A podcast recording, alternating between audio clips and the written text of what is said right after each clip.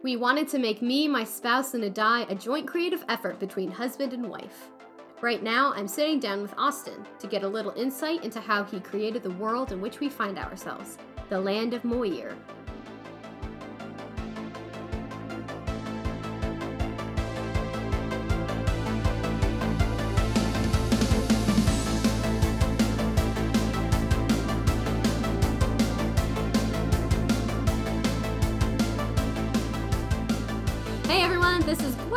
Also known as Octavia Marguerite Sinclair, and welcome to this special episode of me, my spouse, and a die. Right now, I'm sitting down with my husband, Austin, and we are going to dive into his brain a little bit, and he is going to tell us about his creative process in creating this campaign and the world that my character finds herself. So, hello, Austin. Hello. Why don't you introduce yourself and tell us a little bit about yourself? All right, uh, we'll see how much I feel like saying. But I am Austin, as she said. Um, I'm Gwyneth's husband. Have been for two and a half ish years at this point. Yeah, coming Um, up on three, probably. Soon. So that's pretty fun. Um, I'm Mm-hmm. a PhD candidate in physical chemistry. Uh, so if anyone out there knows what EPR means, hit me up. And we cannot chat about it because I don't want to. That is work. This is play. this is play. This is fun times. Um, yeah, So, tell us a little bit about your experience with, um, you know, with Dungeons and Dragons and other forms of tabletop RPGs. Yeah, so I feel I was gonna say I know there are people out there who are like I started playing D and D at first edition. Um, I I, I did not, uh, but I do feel like a little bit of a D and D hipster because I got in before the fifth edition uh, craze. So I started. I know, right? I started playing fourth edition, uh, which takes a lot of takes a lot of heat, but I enjoyed it. I thought it was fun.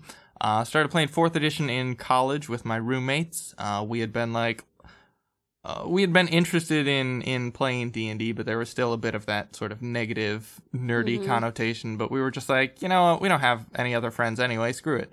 Uh, so you are studying chemistry. I was studying chemistry. Uh, yeah, so we, well, I, I bought the uh, fourth edition starter set and uh, we started playing through the basic starter campaign. I made my first character. Uh, he was an elven rogue named Veldin the Swift. Uh, and he died in the climax of that starter uh, starter set battle. Uh, Necromancer killed him.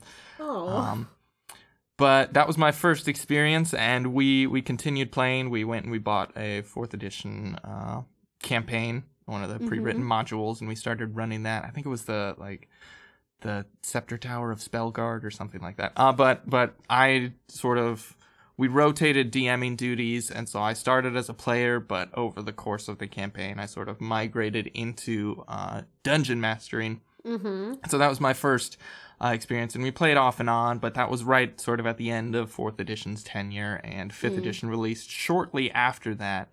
Um, and so I know I, I played a couple one shots with my family. I played a couple one shots with you, and we were part of uh, a couple session campaign with some other friends at the end of uh, at the end of college. But then um, graduated, moved to as, as you said in your interview, moved to a new city uh, with Right. no no real groups um, that were active. So we decided to start playing one on one, and I dungeon mastered, and I have uh, enjoyed that campaign greatly. So I'm excited about this.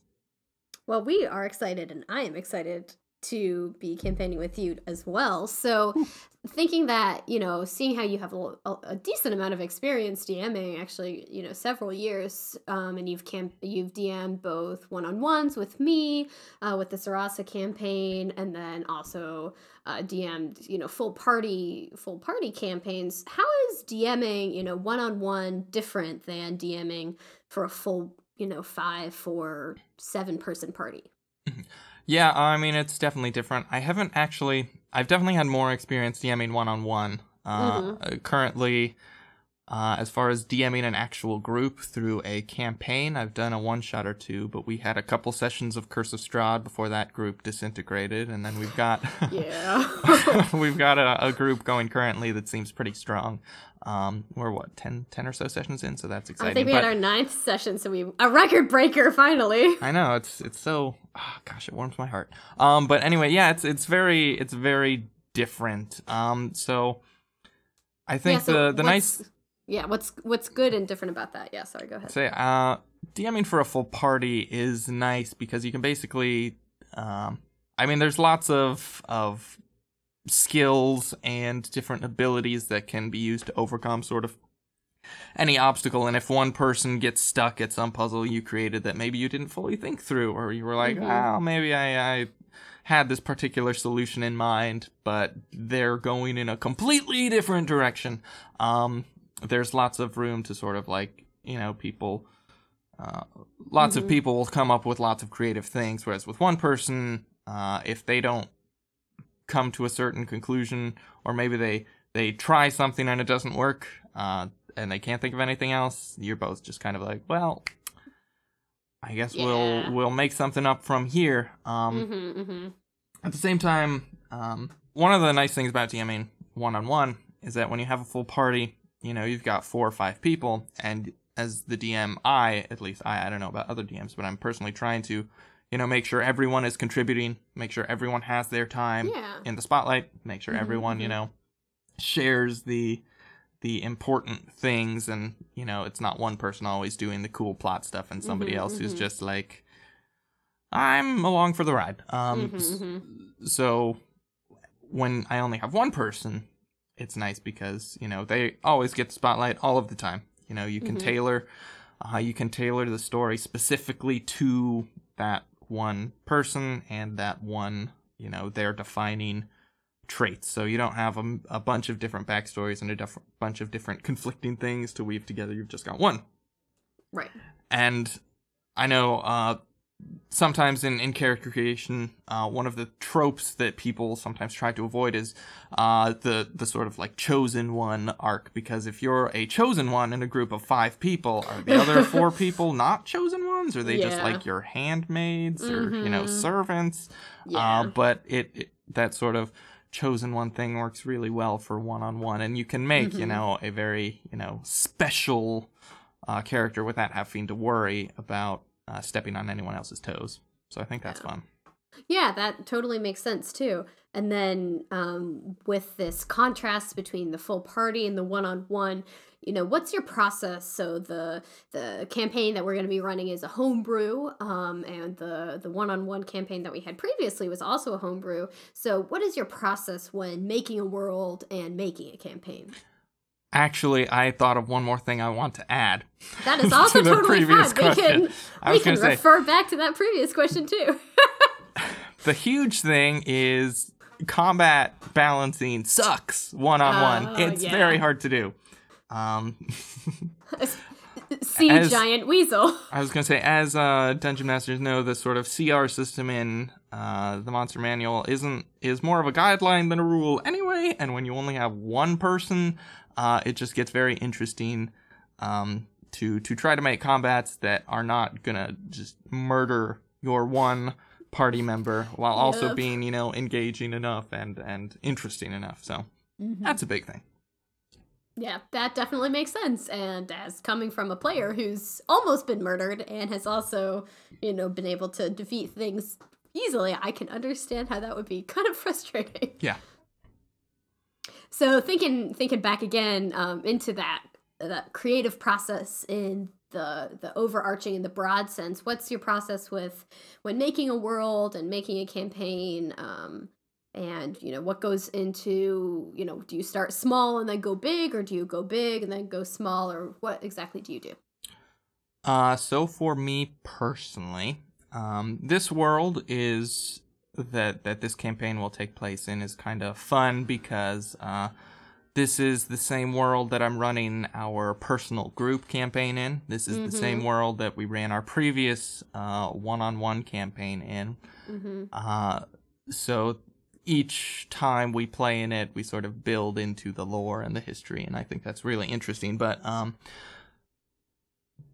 I don't know if I necessarily have a, a, process for world building itself. I do for campaign making, and I'll talk about that in a second. But this mm-hmm. world is fun because we both sort of had a hand in making this. And I remember sitting yeah. on a park bench with you talking about, you know, this really, you know, fun idea. And it started with uh, what that there was a giant like mountain cat guardian yep. uh, inside the mountains of the world, yep. and that sort of shaped uh, shaped everything from there. So I, have yeah. taken this idea and just sort of built on it slowly. And I definitely mm-hmm. start small and then build out. Uh, mm-hmm. For our mm-hmm. first campaign, I only I made like a village and that was mm-hmm. it. And then I expanded. You know, oh, she's gonna go here, so I had to build this town. And uh, you know, af- after that, I generally had like I had a continent map and I had different cities and a couple like bullet points as to what they were, but I didn't really flesh anything out. And so going into um, this sort of campaign, I, I wanted to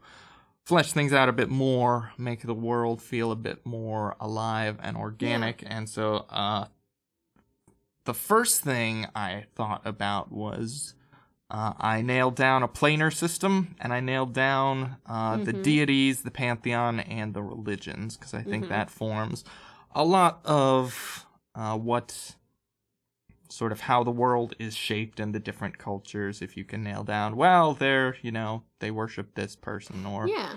they revolve around this core belief uh, so i did that first because uh, i already had as i mentioned i already had a map i already had general uh, cities and demographics so i figured out i fleshed out the religions and then i went through and based on sort of the the lore from the previous campaign and mm-hmm. these new thoughts I went through and, and generated a step by step history uh, from the start of the world up to the current day, and then sort of branched out from there. So it's it's still not fully fully fleshed out. It's one of those things where uh, I'll continue building it as you continue exploring it, and uh, you yep. can add on to it, and I can add on to it, and it's sort of a collaborative uh, effort.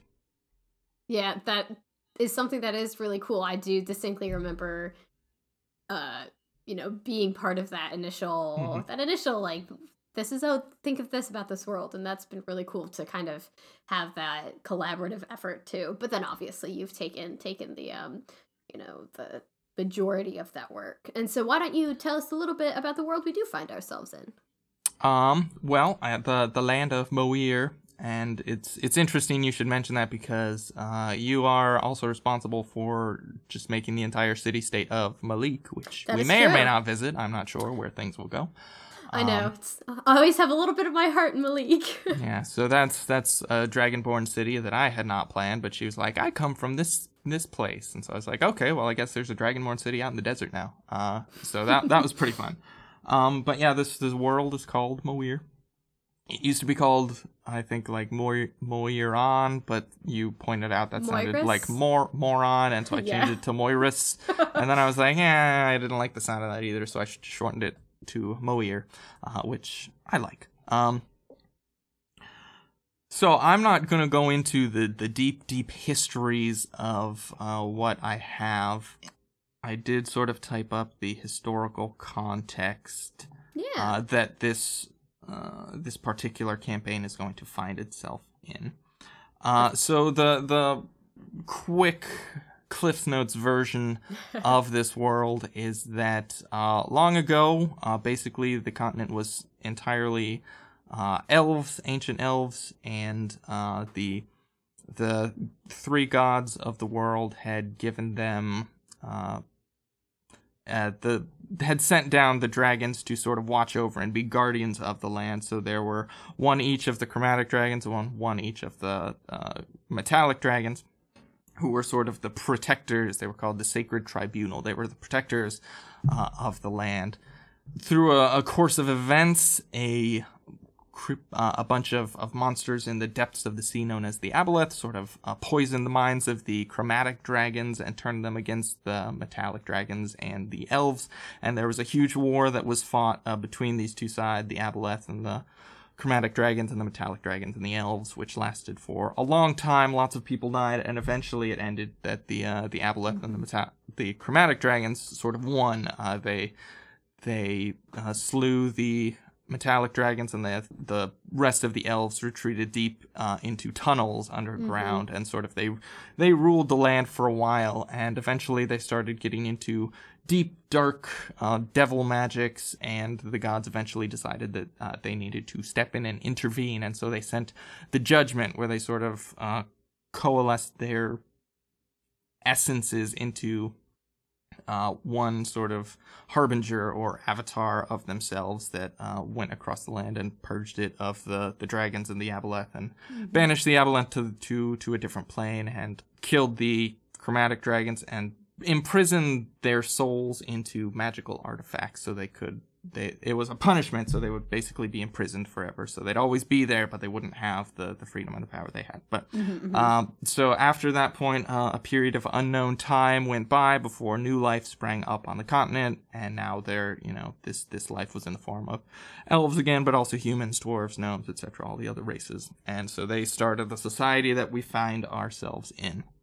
And yeah i, th- I think that's about what I'm going to say. There's a few more things that have happened in recent context, but I am going to, we can get into that in the actual campaign.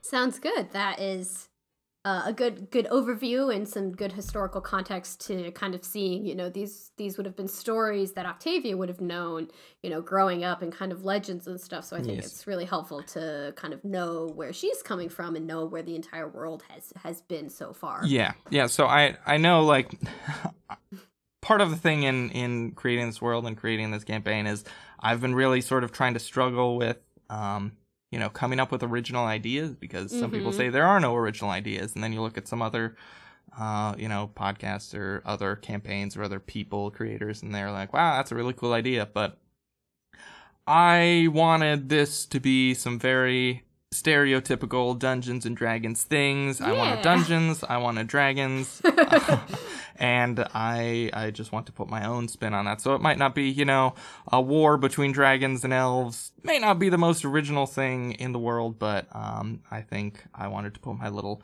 flavor on it. And as long as we're having fun, I think I think that should be enough. I definitely agree and think so too. So, kind of looking forward prospectively, since we've you know talked a lot about our creative process and getting to the point where we currently are, uh, Yes. y- what are you what are you looking forward to most about starting and continuing this podcast? And then, what are you also kind of seeing as potential challenges or um, you know obstacles that we'll have to kind of get over in the coming months? Um, well, I'm looking forward to just playing this again. Um, I, I'm having a lot of fun playing uh, DMing the group, but uh, this is also fun DMing, you know, one on one. So I'm looking forward to making a new story with you and uh, Yay, me too. and finding out some new things about uh, about the world and about what what has happened. Um, uh, just just so everyone knows, this campaign is actually taking in the past before either her pre the previous campaign I ran with with Gwyneth or the current uh, group personal campaign I'm running. So this is sort of defining the history of of those campaigns. So I think that'll be very very interesting. I'm looking forward to that. Um, A prequel, but good ones. Yes, a good prequel. no trade embargoes here. That's a lie. There actually is a trade embargo. Um, Oh dear.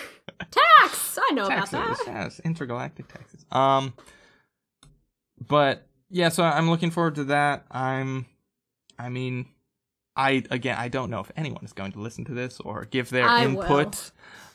Um, so I I think it'd be nice to see if if other people enjoy what we do. Um, Mm-hmm. so I think that would be that would be cool. But that's also one of the challenges, and I'm uh, generally a self-conscious person, and uh, uploading this to the internet is terrifying, uh, to say the least. So anyone listening, please be kind. please be kind to us. Um, so I don't think that'll necessarily be a challenge, but Mhm. it, I mean, I mean, I mean, it will be. Um, Yeah. But I'm mostly just excited to uh, start this. I think I've got some fun ideas uh, for the actual campaign itself. I'm very excited for for some of the things I've cooked up over the few past few weeks, and I I'm excited to see your character in action. So I think that will be a lot of fun. I think so too, and I am really excited to see the ways in which you know Octavia is going to interact in the world and see how the world's you know different and the ways that she's going to change it. And I think that's really exciting to be in such a dynamic world and with a dynamic character and how the world and the character are going to kind of change each other and you know develop over time, which totally makes sense because that's how actual worlds and actual people develop. So I, I'm really excited about that. True, true, true. Well, thank you so much for for telling us about the world. Is there anything else that you would like to tell our five listeners, uh, or times five listeners, um, prior to heading out? Um, just yeah. Again, thank you for listening. Um, if you enjoy what you are listening to, please listen to our actual episodes and be sure to uh, uh, rate, review, and subscribe to us because that would be wonderful and it would make my heart be very happy.